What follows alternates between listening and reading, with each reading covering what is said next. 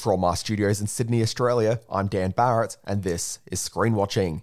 This week on the podcast, Vroom Vroom Vroom, my co host Simon Foster and I getting hyper masculine with the latest in the Fast and Furious franchise, F9. We're also delving into a set of half hour comedies all fronted by women, with Rose Byrne in Physical, Helen Hunt in Blindspotting, and New Zealander Rose Matafeo in UK comedy Starstruck. Simon will chat with physical creator and writer Annie Weisman, and we ask the question it's 2021. Should you still watch the Lethal Weapon movies? A topical conversation to be sure.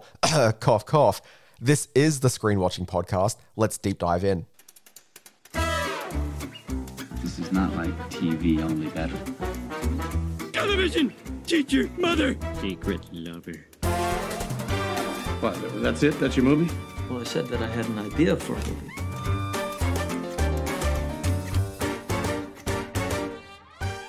Good afternoon, good evening, and good night. You are listening to Screen Watching. My name is Dan Barrett, and I'm joined here by my co-host Simon Foster. When, I'm doing very well. When you were talking about the whole uh, masculine men doing masculine things, I thought you were building up to my introduction. Clearly, that wasn't the, the case. Good to see you and good to talk to everyone. Hope you're well. And I am going to make a big deal out of this, Dan Barrett. I know you didn't want me to, but a very happy birthday uh, for 24 hours ago. The man is aging well, and I just wanted to acknowledge that out there in the podcast sphere. That's it. My sweet 16th over the last couple of days. It's It's been a big week for me. Yeah, good for you, mate. Happy birthday. Happy, happy birthday. We have got a busy show today. Should we get straight into it? Yeah, look, quite frankly, I don't want to dilly dally because I need to know all about the new Fast and the Furious. Y'all ever thought about the wild missions we've been on? We've taken out planes, trains, tanks. I'm not going to even think about the submarine. And now we got cars flying in the air? Who is he? Jacob is Dom's brother. Been a long time, Dom. Little brother. You always say never turn your back on family, but you turned your back on me. We're back. Fast and Furious 9 is in cinemas. It's been delayed, oh God, over a year now, which is crazy. I'm going to run through the plot very quickly, and if it sounds like I've borrowed this from Wikipedia, it, it's because I have. Um, having seen the movie, there's really not that much to talk about in terms of plot wise, but bear with me.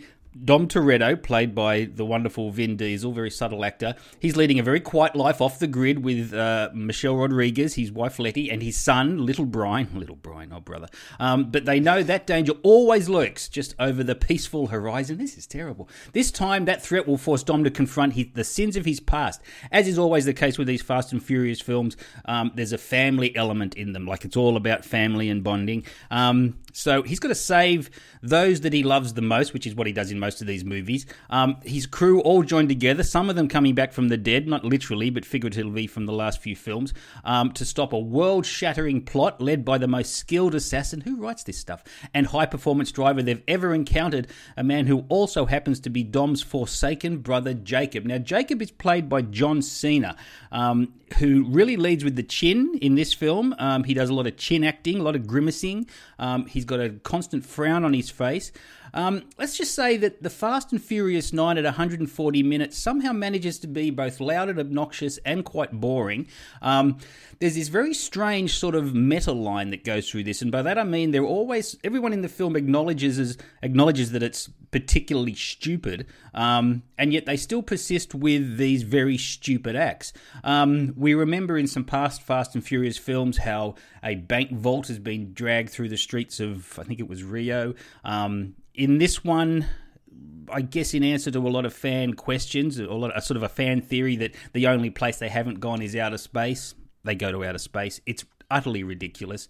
Um, I know that there are some people, and by the box office takings, I would suggest quite a few people who enjoy these movies.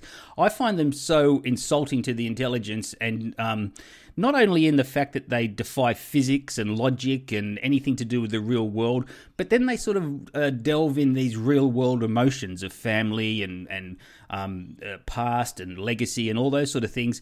Um, and none of it rings true for a second. Now, I'm not going to these movies to find some uh, sort of great dialogue about uh, any of those themes, but I need it to be based just a little bit, just a little bit in the real world. Otherwise, you're watching just a cartoon.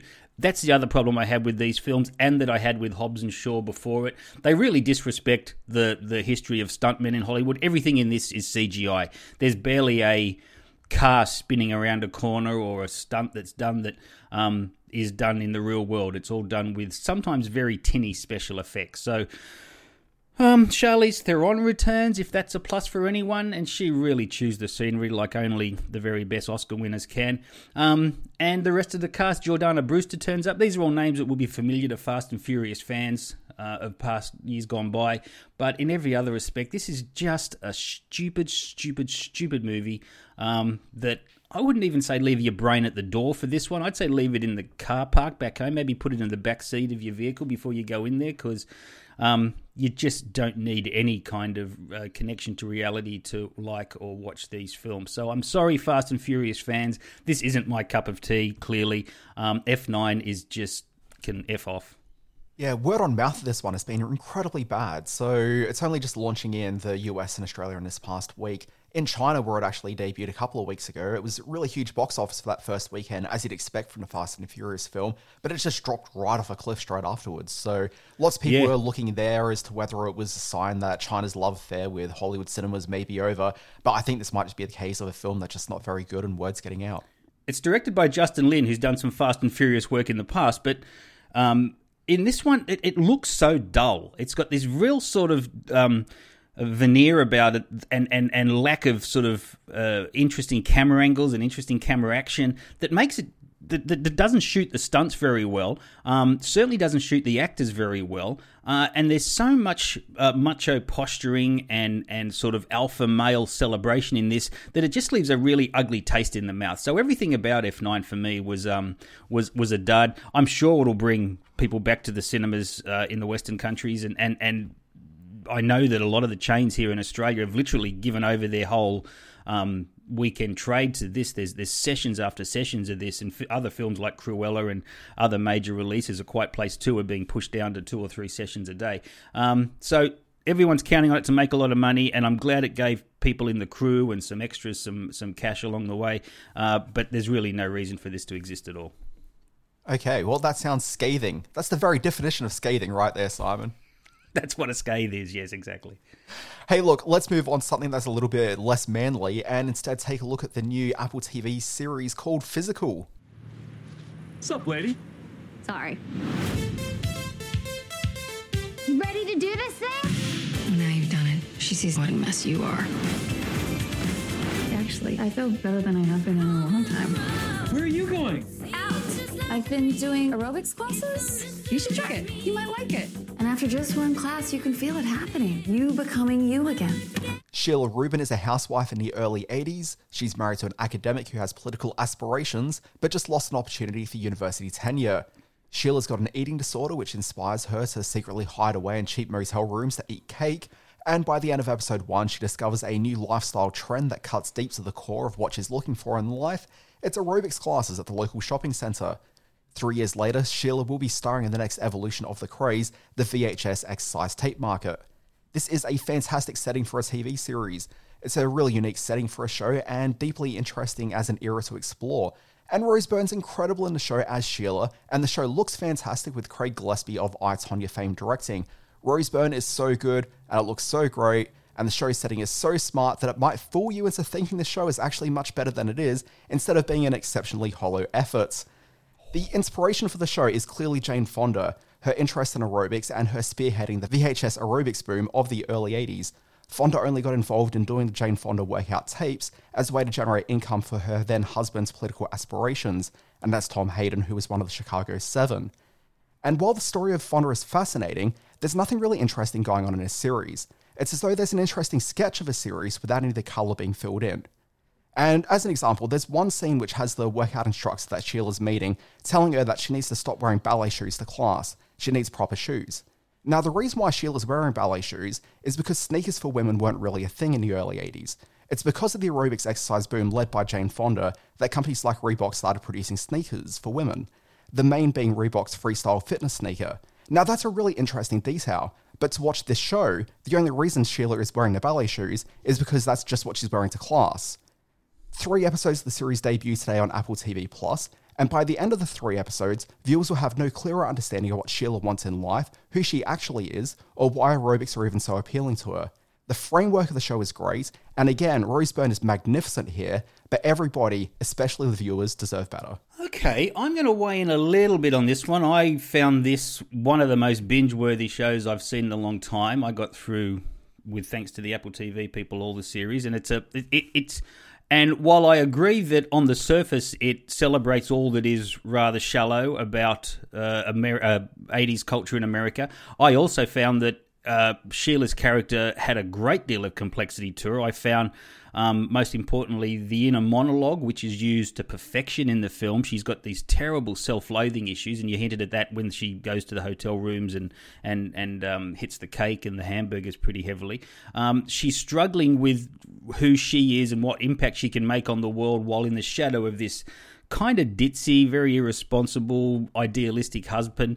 Um, and I think Rose Byrne captures that perfectly. For me, there is such energy in this production that Craig Gillespie has brought.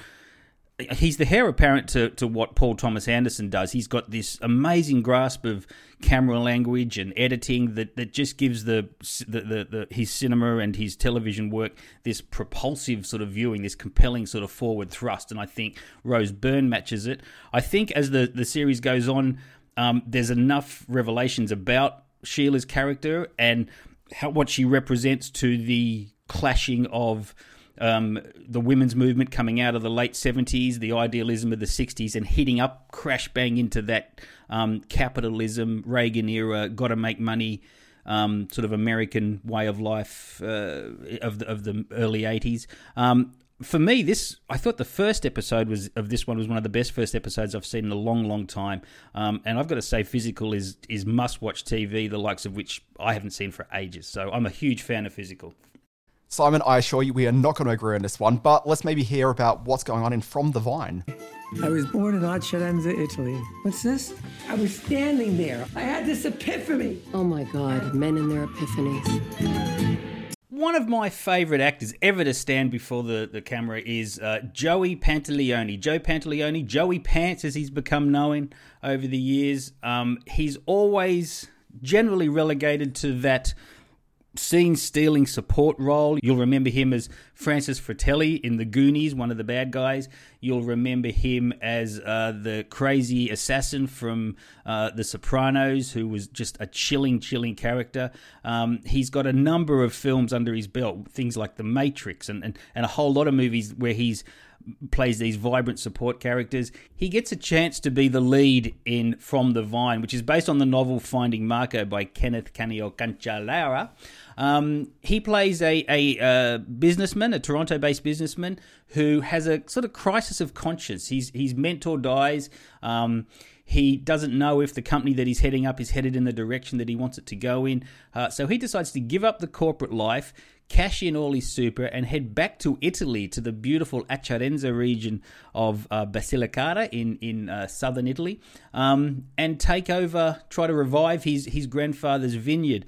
Um, and what you get is this kind of fantasy existence uh, where he brings the vines back to life, revives this small town, um, brings a whole lot of focus back on the goodness of life, and that helps him uh, find out exactly where he wants to be in this world. There's a little bit of sort of uh, rich white man's fantasy element to this film, but it's also about understanding you know those great sort of themes of chasing your dreams um, getting back in touch with your true self getting back in touch with your heritage there's that word again and and and what you have is this very sweet almost whimsical story um, which has some sort of magical realism elements in it which sort of speaks to the history of some classic Italian cinema, there's scenes where he talks to the vines, and quite frankly, the vines talk back.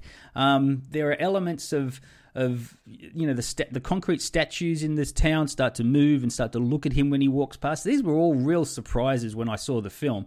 Wasn't expecting it. Isn't exactly sort of played up or, or um, taken advantage of by the filmmaker, a young guy called Sean Cisterna. But um, it does sort of give the film this this sort of whimsical uh, light touch that that makes the journey of uh, Marco Gentile, played by Joey Pants. Um, a, a, really sort of sweet one. Um, it looks beautiful. This part of the world just looks gorgeous on film, and um, that's taken advantage of. So while this isn't a very important film, not even a very deep film, it is a very sweet movie to watch. And I've got to say, Joey Pants in a lead role is is just fantastic yeah, look, I love Joey Pants, and this definitely looks like something that I haven't seen him do before, so I'm very keen to give it a gander.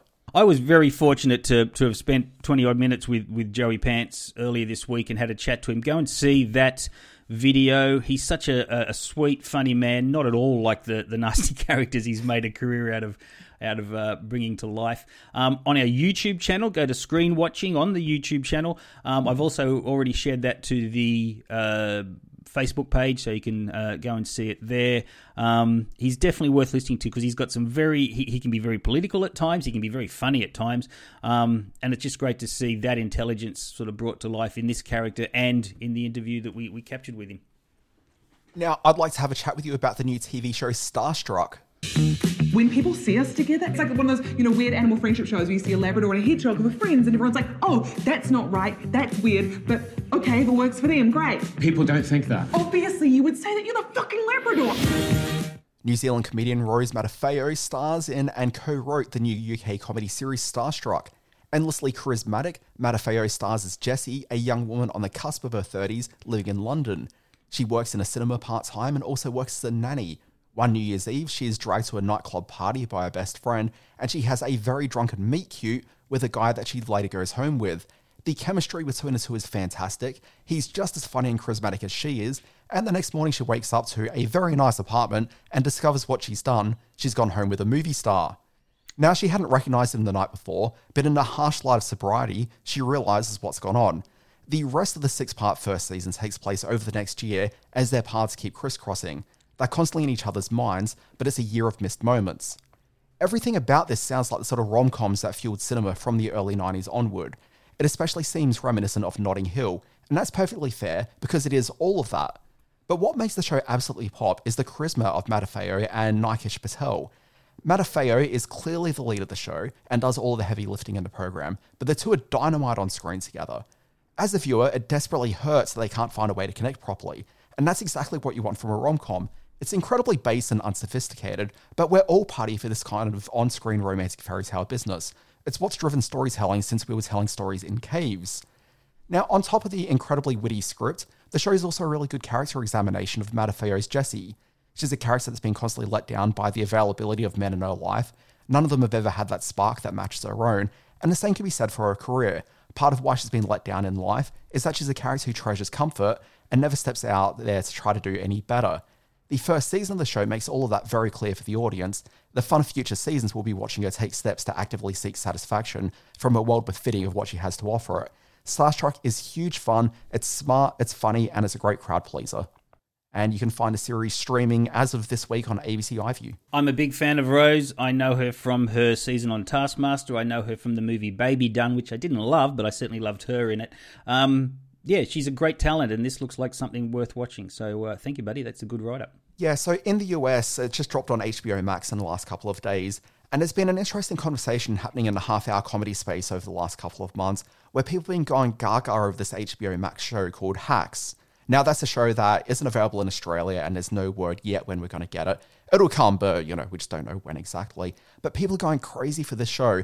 That show wound up, and it just sort of seems that all the heat from Hacks has since moved over a week later to Starstruck, because it's just dropped on HBO Max and people are discovering it there as they're looking for something to fill that hacks void in their life. Mm. I, will admit, I got started watching the first episode. I didn't expect very much from it. Within the next day or two, I'd blitz through all six episodes. Like it is just nice. such a it's television crack. It is so charming and fun. There's a reason why everyone's talking about the show right now, and we get it in Australia this coming Tuesday. I believe it drops on the ABC iView. I was able to have a look during the week at a film about a true Australian icon. It's called Valerie Taylor Playing with Sharks. Back in the 50s, there was so much marine life, you learnt how to hunt. The first lady spearfishing championships, there were seven women. There was about 700 men, and I was very good at it. The attitude was take what you want and never make a difference. Just kill, kill, kill.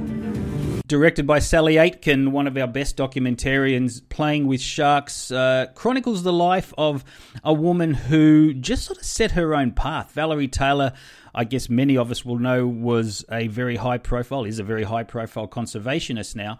Um, but for many years, she was a sports diver, a spearfisher woman um, who took on men at in their own game in the ocean in a very male dominated sport. She fell in love with the number one spearfisherman in the world, the sports diver Ron Taylor, and together they decided to lay off the killing of fish um, and instead capture them on film, which led to an extraordinary career.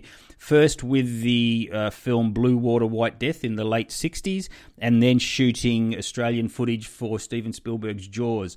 Um, and there's lots of incredible sort of stories in this documentary about that period.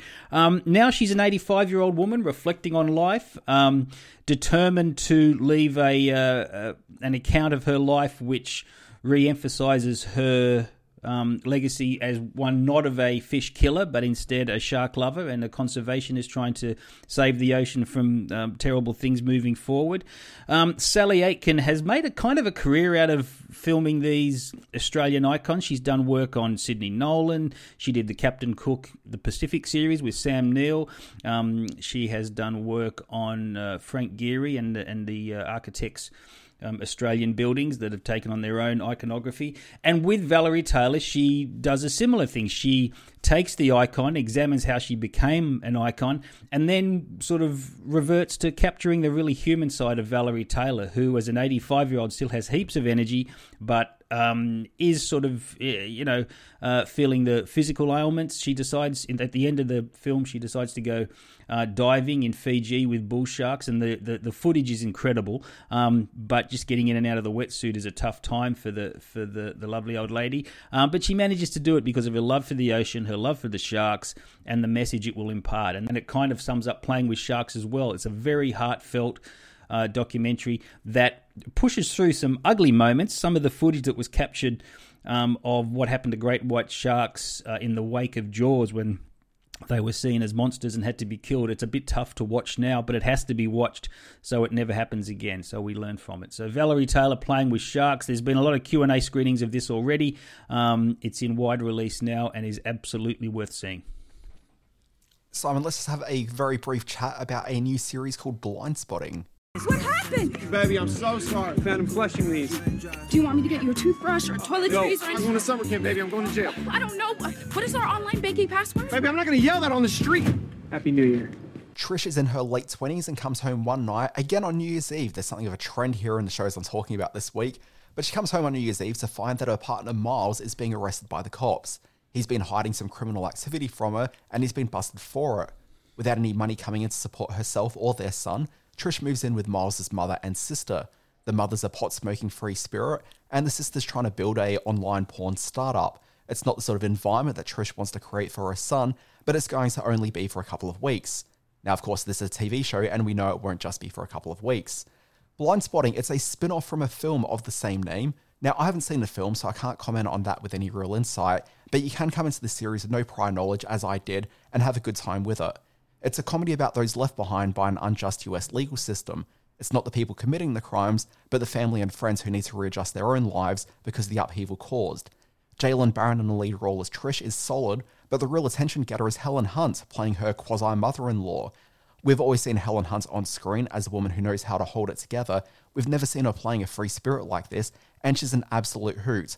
I don't expect that the show is going to become a series with a great amount of heat behind it, nor do I think it's probably going to be one of your favorites for the year, but I do think it's going to be very reliable viewing for the next couple of weeks, and you could do far worse by checking out Blindspotting. And that series is currently streaming in Australia on Stan. So lovely to see Helen Hunt back. It was so strange how, in the wake of winning the Oscar for As Good as It Gets, she kind of just sort of settled on okay, I've won the Oscar and went off and she did a whole lot of other smaller things. Um, never quite became that big megastar. Maybe the megastar period had gone by then. Maybe she wasn't sort of cut out for that kind of lifestyle. But it's always lovely seeing her on screen and, and seeing her very distinctive acting style. So that's a, this is a must watch for me. I'm a big fan. Look, I really like Helen Hunt as well. There was a really good interview with her on the WTF with Marc Maron podcast a couple of weeks ago. And Uh-huh. what it sort of seemed like to me was that she had a great deal of success in her life. And this is a situation that I think hits a lot of successful women in Hollywood, well, at least on screen talent at least.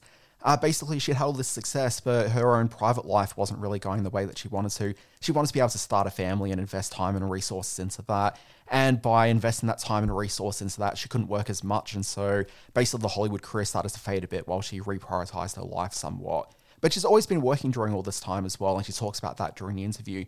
The one thing I'd say though is that I hadn't seen Helen Hunt on screen for maybe like 15 years between whatever it is I may have seen her 15 years ago and to when I saw her appearing on, I think it was like the Late Show with Stephen Colbert. And she just appeared on my screen. I'm like, wait a sec, Helen Hunt. I love Helen Hunt. And suddenly, like, that sort of came back. But in those 15 years she was away, she's clearly had some sort of work done. And I have to say that when, and look, I understand the pressures on women in Hollywood and why they feel they need to get this done. But often, if you're somebody like her who is very expressive in her face, and like there's just so much that you get from a Helen Hunt performance that's very much face based, when you see with the plastic surgery, like it becomes a really rough watch. It's not the same actress that you kind of want to be watching on screen. I'd like to see Helen Hunt with like a few more wrinkles in her face and actually be like the woman who sort of aged into who she is, but it feels like she isn't really present on screen. And you do feel that in the show. It's a character that has like all this, as I refer to it, she's a free spirit, but she's also a free spirit who's clearly had plastic surgery done, and that just kind of looks weird for the character. But anyway, if you can get past that, which I can't, but you know, I think you have a great time with her still. Dan wasn't a fan, but I certainly love the new Apple TV Plus series Physical. Um, Annie Weisman is the showrunner, executive producer, writer of the show. She has. Um, she has lauded over in the past series like Almost Family, Suburgatory, Desperate Housewives, About a Boy, and The Path. We were lucky enough to catch up with Annie from her home in LA about this new series, about capturing the early 80s women's movement, working with our wonderful Rose Byrne, and the iconic TV character who provided unlikely inspiration for Sheila Rubin. Here's Annie. Hi, Simon. Hello, Hello. Australia. Hello, Annie. Lovely to talk to you. You Congratulations. I've, I've done all the intro, so we'll jump straight into it. Congratulations on this this wonderful, wonderful show. I'm so in love with it. Thank you so much. Thank you. Um, as a, I got to say, every melancholic nerve ending in my body, all those memories of growing up as a, a teen young man in the 80s were triggered by physical. So thank you for that. How does, I, I want to ask, how does the 80s uh, represent to American society, make it appropriate to physical? What is it about that decade Yeah. that made it just the right setting for the show? Well, I'll tell you what I was really interested in was this transition period. So it was really about the 70s evolving into the 80s. It was like the hinge where Mm. we're at in 1981 in this show. So we're seeing the kind of all the the promise and idealism of the 60s like really petering out and then this new era beginning of Reagan conservative America. So we're watch it's a it's a big backlash time, right? So it- it's just beginning. And so for for for me growing up in San Diego, California, my parents went from Berkeley radicals to Reagan voters. And it was in this hinge time that that happened. So we're seeing just disillusionment, I think, with the kind of political um, failings of the late 70s, you know, the Equal Sure. Rights Amendment not working out. And we're seeing this backlash and we're seeing this shift. And um, so I was interested in exploring that through aerobics, of course. What else would I explore that through? what else would you do it? Well, that's, that's interesting because an observation that I'd like to make is that it it struck me as a time when there was this this sort of empowered women's movement coming out of the 70s that ran smack into this sort of cashed up 80s boom economy. Yeah. And I think that's where Sheila finds herself. That's exactly right. And I think I think it, it it certainly in this character it came out of feeling like, you know, the the progressive ideals of her husband publicly just weren't were not what she was experiencing at home. So there's hmm. this outward kind of pose that was about equality for everyone and for women, but then at home you saw these really regressive gender dynamics. And I think she just this character and a lot of women just felt disillusioned. They felt like, you know what, the movement failed us. Like we need the independence is going to come through economic power, through hmm. spending power, through, and in many ways, that's such a betrayal, right, of the 60s ideals and the kind of collective, you know, we all rise together. It's like, no, it's not the we decade anymore, it's the me decade, you know, Yeah. and so it becomes about, you know, you see the self-help movement and you see fitness start to rise. And and I think, you know, on the on the empowering side for women, like this was a place where women could have some independence and power. You know, they they weren't in 1981. It was still un, pretty unheard of for a woman to even get her own small business loan. You know, without her mm. husband co-signing. So they had to find these non-traditional spaces to have businesses in, and so fitness was one of them. And for this character, it becomes kind of her her liberation, her unexpected liberation. what I, I, I adore about the show is that it's unironic. I think you clearly love this period too. I don't get that you're taking jabs at, at big hair or fluoro colors. No, I mean, you're totally right that we, and this was our, our, my other, um, you know, I had so many great Aussie collaborators, you know, not only. Rose Byrne, but Craig Gillespie, because he was really on board with me and creating this kind of gritty texture of the time period. You know, we didn't want to fetishize it. We wanted to, it to be, to look like it, it looked, um, you know, in a more realistic way, Yeah. uh, at the time period. With with due respect to our Kate and our Nicole, it's our Rose Byrne who's the the jewel in our acting crown, as far as I'm concerned. What was it about Rose that captured how you would imagine Sheila? Yeah, she just has um, all of the tools to offer. You know, she you've seen her do so many, such a range of roles. You know, she shines in these comedic parts. She's a really gripping dramatic actress. So um, I've seen her on stage. I've seen her in movies. So getting to, you know, it's like redlining a Lamborghini. I mean, it's far because she just has so many skills and so getting to see her play a woman who's divided like this character she's kind of Yeah. playing two parts you know she's projecting one thing in the world and then she's got this other thing kind of hidden and poking through under the surface and Yeah, well, so I it was exciting I want to talk about that in a monologue, that sort of that duality of her performance, that outward persona, which is every second it's at the mercy of her inner demons. It's it's a remarkable um, showcase for her. It it is. Um, to me, that the goal was to just kind of reflect uh, my own experience of feeling really divided in the world. You know, having to present oneself outwardly and feeling very different on the inside. And so I, I you know, went for it with this script. Um, and then, but you know, I'm a writer. I'm a coward, so I I just know how to write it. And so someone like Rose who could come in fearlessly and and and and perform it that was something else and it was really fun to just sort of layer it with her because she brought so much to that inner voice you know we would have these sessions where we would record it and you know i brought my own dialogue of self-loathing in there but she really heaped her own on top and sometimes really shocked all of us Well, that's what I want to. I want to do want to raise that because in one episode she drops what I always thought was a very Australian slang term, and if you'll pardon my language here, she uses the word fuckwit. Now, is this a universal term now, or did our Oh, yeah. to the table? Fuckwit was probably her contribution. You're probably picking that up because I don't know that I yeah. So she she heaped a lot of her own things onto it. And sometimes I would find things, you know, she would say something like, um, yeah, we we had our little culture and language struggles sometimes, but she's such a chameleon. I mean, she can um she just clicks into that American thing effortlessly and and um yeah, she she has like a terrifying chameleon ability, you know. She really does. She's wonderful. And um yeah, but maybe that that we she slipped a fuckwit in there. That's hilarious. um, I, I want to talk about the aesthetic from the musical point of view. It's so crucial to capturing the the period feel, and I can't believe I'm referring to an 80s set show as, as period, but the music is amazing. It doesn't Yeah. feel like there are any second choices. Were the were the rights easy to maneuver?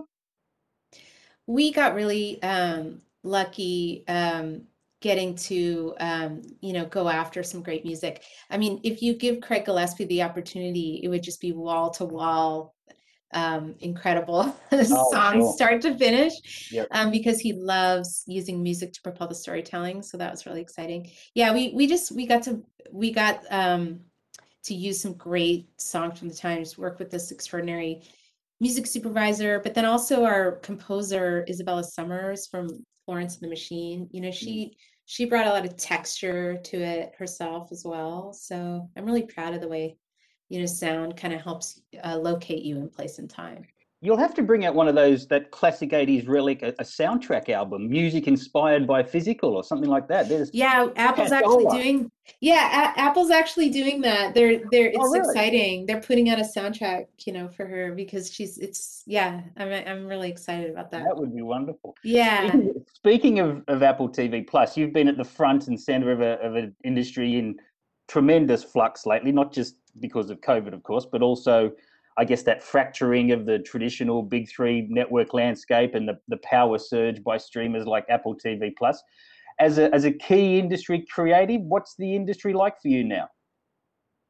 Well, I've been, like you said, I've I've I started out in the world of those, you know, big behemoth broadcast entities and um and now the landscape is is so different. And there, for me, it's just been one of opportunity. I mean, having the opportunity to tell a story like this, I never would have had the courage to probably even write it 10 years ago, let alone get it made at this level with these kinds of resources. So I just think it's a time of really great opportunity. It it has been for me, and I've I've been um, the creative freedom and and the and the you know creative resources are um all right it's it's um it's kind of it's been a like dream come true for me with this project Oh, wonderful. Yeah. Um, I came out of the first time I saw the first episode, and I said to my wife, "It's the best first episode of a TV series since The Sopranos." That's how much I'm, I'm loving this. Um, I've binged it twice now, so thank you so much. I was determined. That's our show, our favorite. Rose and I uh, do bond on both loving that character in that show. We talk about Tony Soprano all the time for her and trying to kind of make the very female, unapologetically female Tony Soprano happen. So Oh that's very wow! kind Oh, that's to great to hear. Um, Physical is out June 18 on Apple TV Plus, wherever you can get it worldwide. Annie Weisman, congratulations and thank you so much for, for joining us on Screen Watching. It's been a pleasure. Thank you so much. So nice to talk to you. Dan Barrett stepping into the fold again to turn the screen watching middle bit into the must listen piece of podcasting in Australia every week. Dan Barrett, what's this week's story? So, Simon, I spent a weekend on the couch and I did something which I wasn't really prepared to do initially, but it's sort of led to what's going to be this segment. I sat down and watched all four Lethal Weapon movies. Oh my goodness. The question I'm going to lay as the foundation for what we're going to chat about here, which is should one watch the Lethal Weapon movies?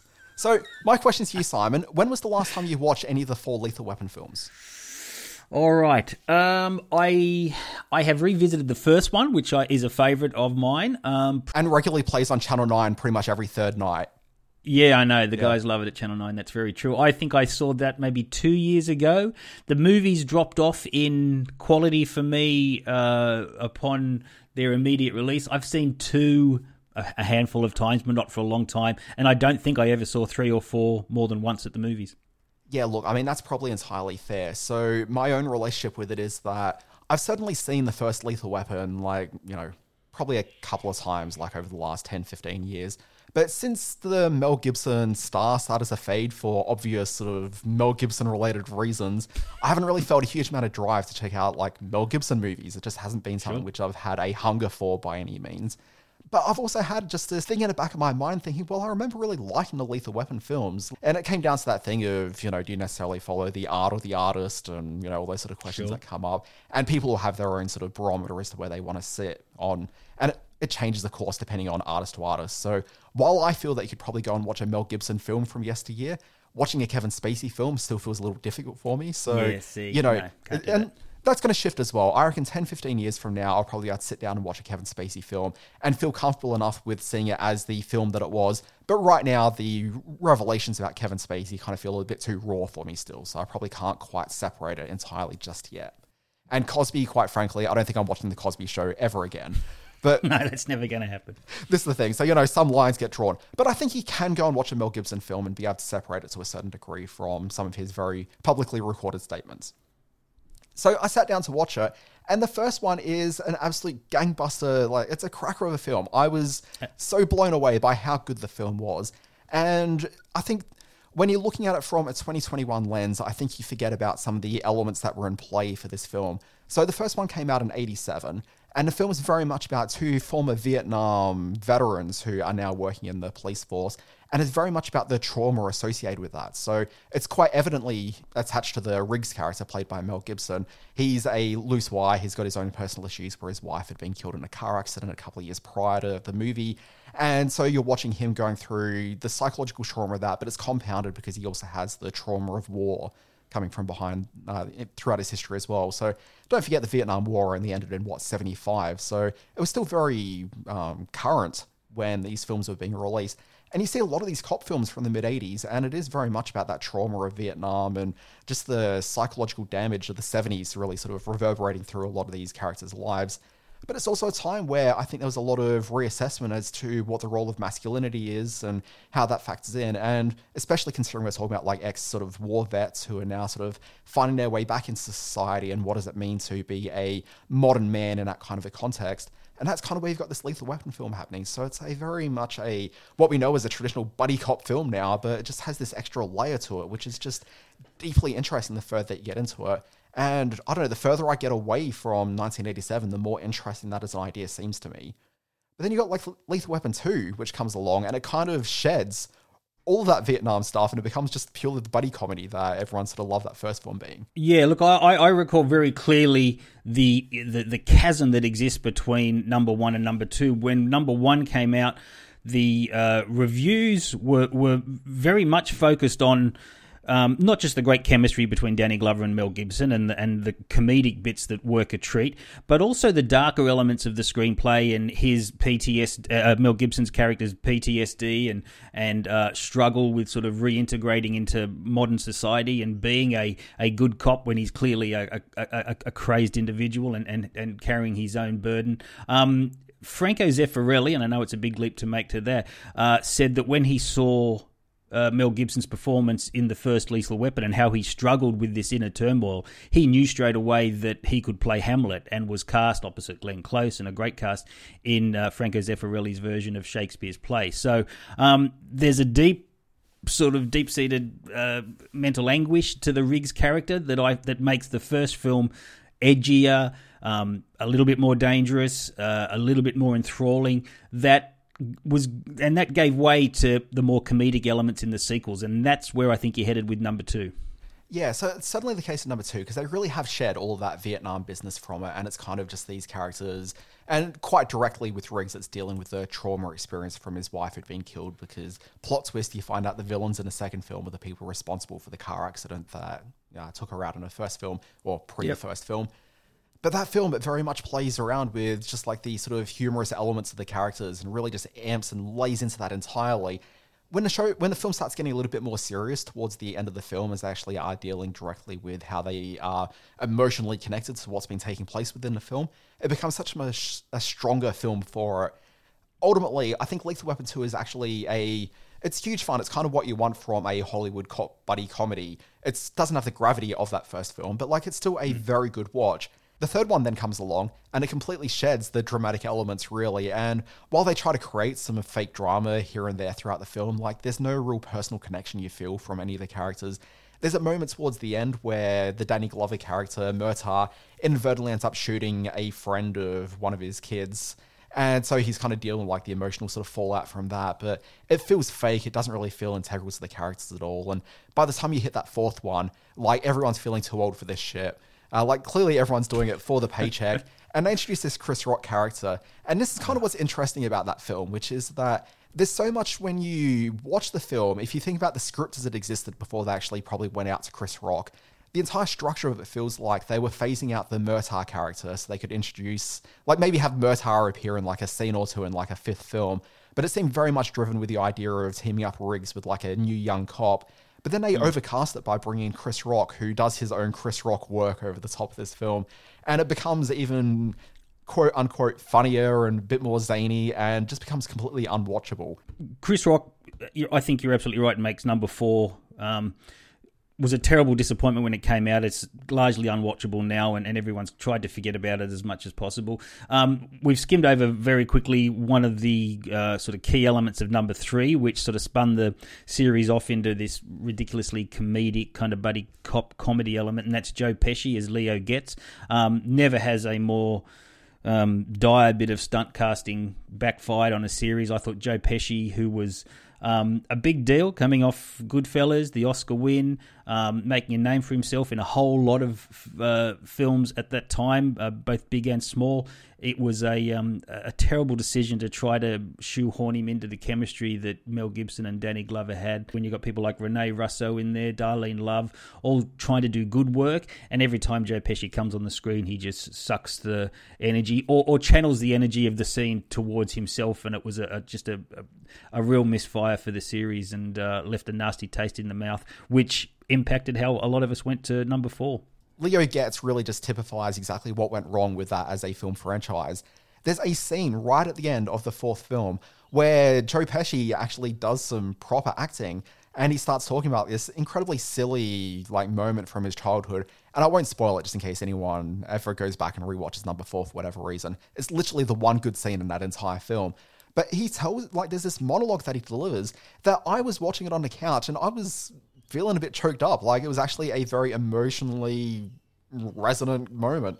The only one that really happens for at least two movies by that point. So, you know, as bad as that character is and as much as how it derails the entire franchise, that final scene might be enough to justify his entire existence in the trilogy, quadri- quadri- quadrilogy. What do we call it? Quad- quadrilogy? Quadrilogy? Is that how a word works? It doesn't. Yeah.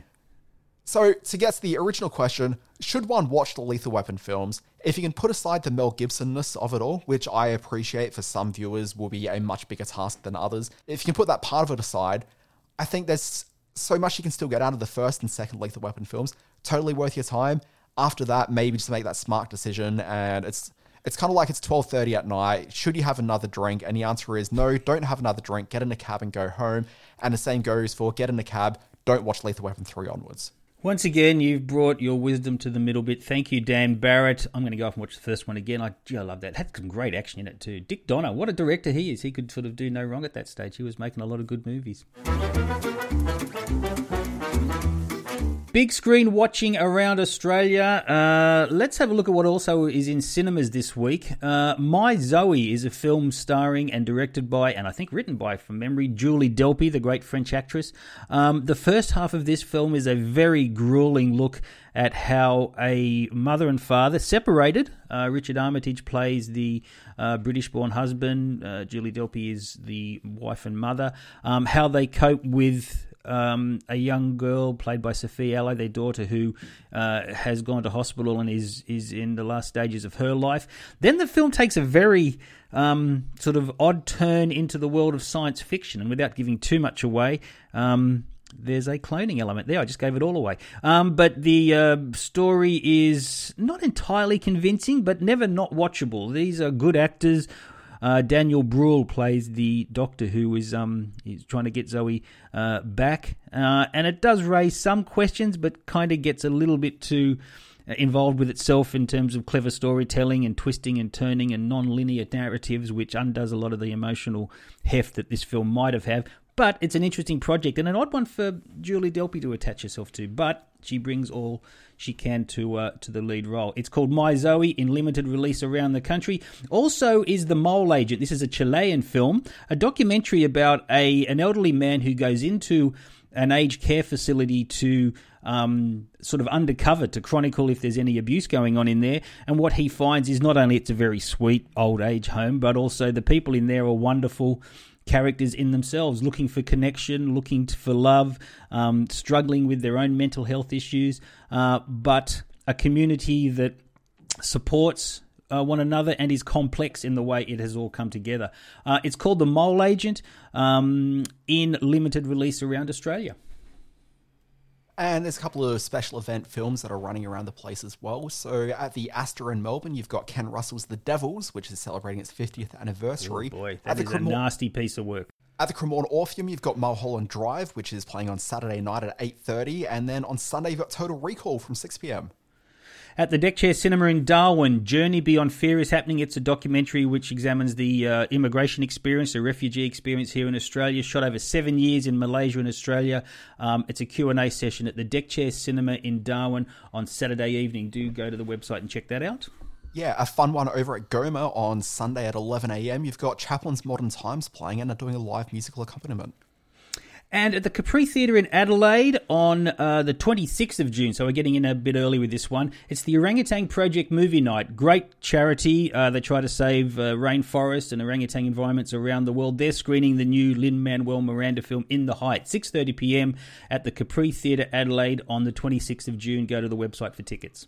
Yep, and there's just a couple of TV shows to highlight for the week ahead. Uh, something that's probably worth mentioning because there'll be a few people sort of curious about this one. Uh, the Good Fight is back in the US next week, but we won't get it in Australia for another week after that, and then are fast tracking it. So it's going to be in Australia six days after the US broadcast. So don't be too concerned about that. Also, returning for its seventh and kind of final season is Bosch, which will be debuting on Friday next week, and I'll be talking about that in the review segment of the show. You love your Bosch. You love your Bosch, don't you? You gotta watch the Bosch. It's really quite good. But Simon, let's move on. Let's wrap things out here, and we'll talk about this day in history, or this week in history, really. Let's kick off at 19th of June 1973. A film called The Rocky Horror Picture Show opened in London, starred Tim Curry. My question is, what was the first midnight screening of it? Because that's really the real debut of that film. That's very true. Yes, it didn't find any love until it hit the midnight circuit, that's for sure. June 19, 1954, the Tasmanian Devil, the Warner Brothers cartoon character, first appears in the classic cartoon Devil May Hare. And here's my question Where is the 90s Tasmanian Devil animated series Taz-Mania, which was a quiet little classic that seems to have vanished entirely from streaming? Big question mark I ask. On June 23, 1980, The David Letterman Show. That was his series pre late night that ran from, I think it was about 9 or 10 o'clock in the morning. And that's where everyone discovered that he was a bit of a gem, and then they cancelled his show on him. In June 24, 1916, Mary Pickford became the first female star to get a million dollar contract. So um, that's incredible news from back in the day. Huge dollars shows what a huge star she was. This past week was the 25th anniversary of The Cable Guy, which we'd all remember mostly for the fact that it was the first time that a star got a $20 million contract. Uh, being one Jim Carrey. Anyway, there's a couple of articles about that floating around this week, all exceptionally interesting. A That's few birthdays true. this week. We've got Pauline Kael, who was born on June 19, 1919. That's a lot of 19s. That's a lot of 19. She's one of the great movie critics of all time. Was Uh, young actress who's one of the proponents of the auteur theory. That's exactly right. Along with Andrew Sarris, they had some great debates. One of the great, uh, two of the great film critics of all time. June 20, 1967, our Nicole Kidman. Well, when I say our Nicole Kidman, she was born in Honolulu, Hawaii. This is fascinating. On June 21, 1947, both Meredith Baxter Birney and her on screen husband, Michael Gross, from the Family Tie series, were born. Same day, same year. They got married on television. Isn't that incredible? That's incredible. I'm concerned about some sort of twin action, maybe, but let's. Maybe I've just seen too many like 80s films like Big Business. Hey, June 22nd, 1949 was the birth of one Meryl Streep, who was born in New Jersey. New Jersey. Big week for actresses, actually. June 23, 1957, Frances McDormand was born. And uh, as I've mentioned previously, Dan Barrett had a birthday. Let's go back to that just in the birthday segment. What a great guy. What a fun birthday it was. I hope you had a great time, mate. Look, when you say fun birthday, this is a man who basically spent most of his day getting a Pfizer vaccine and watching Gremlins 2. So, you know, as as Party guy. go, pretty good. Party man. Pretty big day. Gremlins 2, what a fantastic movie. I am amazed at how good that film is. Anyway, Yeah, we're going to talk about that probably on a future middle segment, I'd imagine, not too far off. But before we get to that, we need to sign off from this podcast. Thank you, folks, for listening to the screen watching. My name is Dan Barrett. You can find me on the Twitters at the Dan Barrett. You can start your day with my free newsletter. It's called Always Be Watching. That's located at the website always sorry http colon slash slash alwaysbewatching.com. And you can find there the big stories in TV, streaming, and film. And on Fridays, I do drop the Always Be Streaming newsletter, which recounts the big shows that launched that very week. Read my words over at Screenspace, that's screen-space.net. Uh, do visit the Screen Watching Facebook page. There you'll find the Joey Pants interview. You'll also find a terrific interview I did with Sally Aitken, the director of Valerie Taylor Playing with Sharks. Um, and check me out on Twitter at Simon R. Foster1. You can, of course, follow Screen Watching via your favorite podcast app. If you load it up now and hit the follow button, the podcast will just keep on flowing. Anyway, guys, this has been the end of screen watching. Simon Foster, it has been an absolute pleasure as always. Thank you, Dan Barrett. Uh, talk to you next week, mate. Bye bye.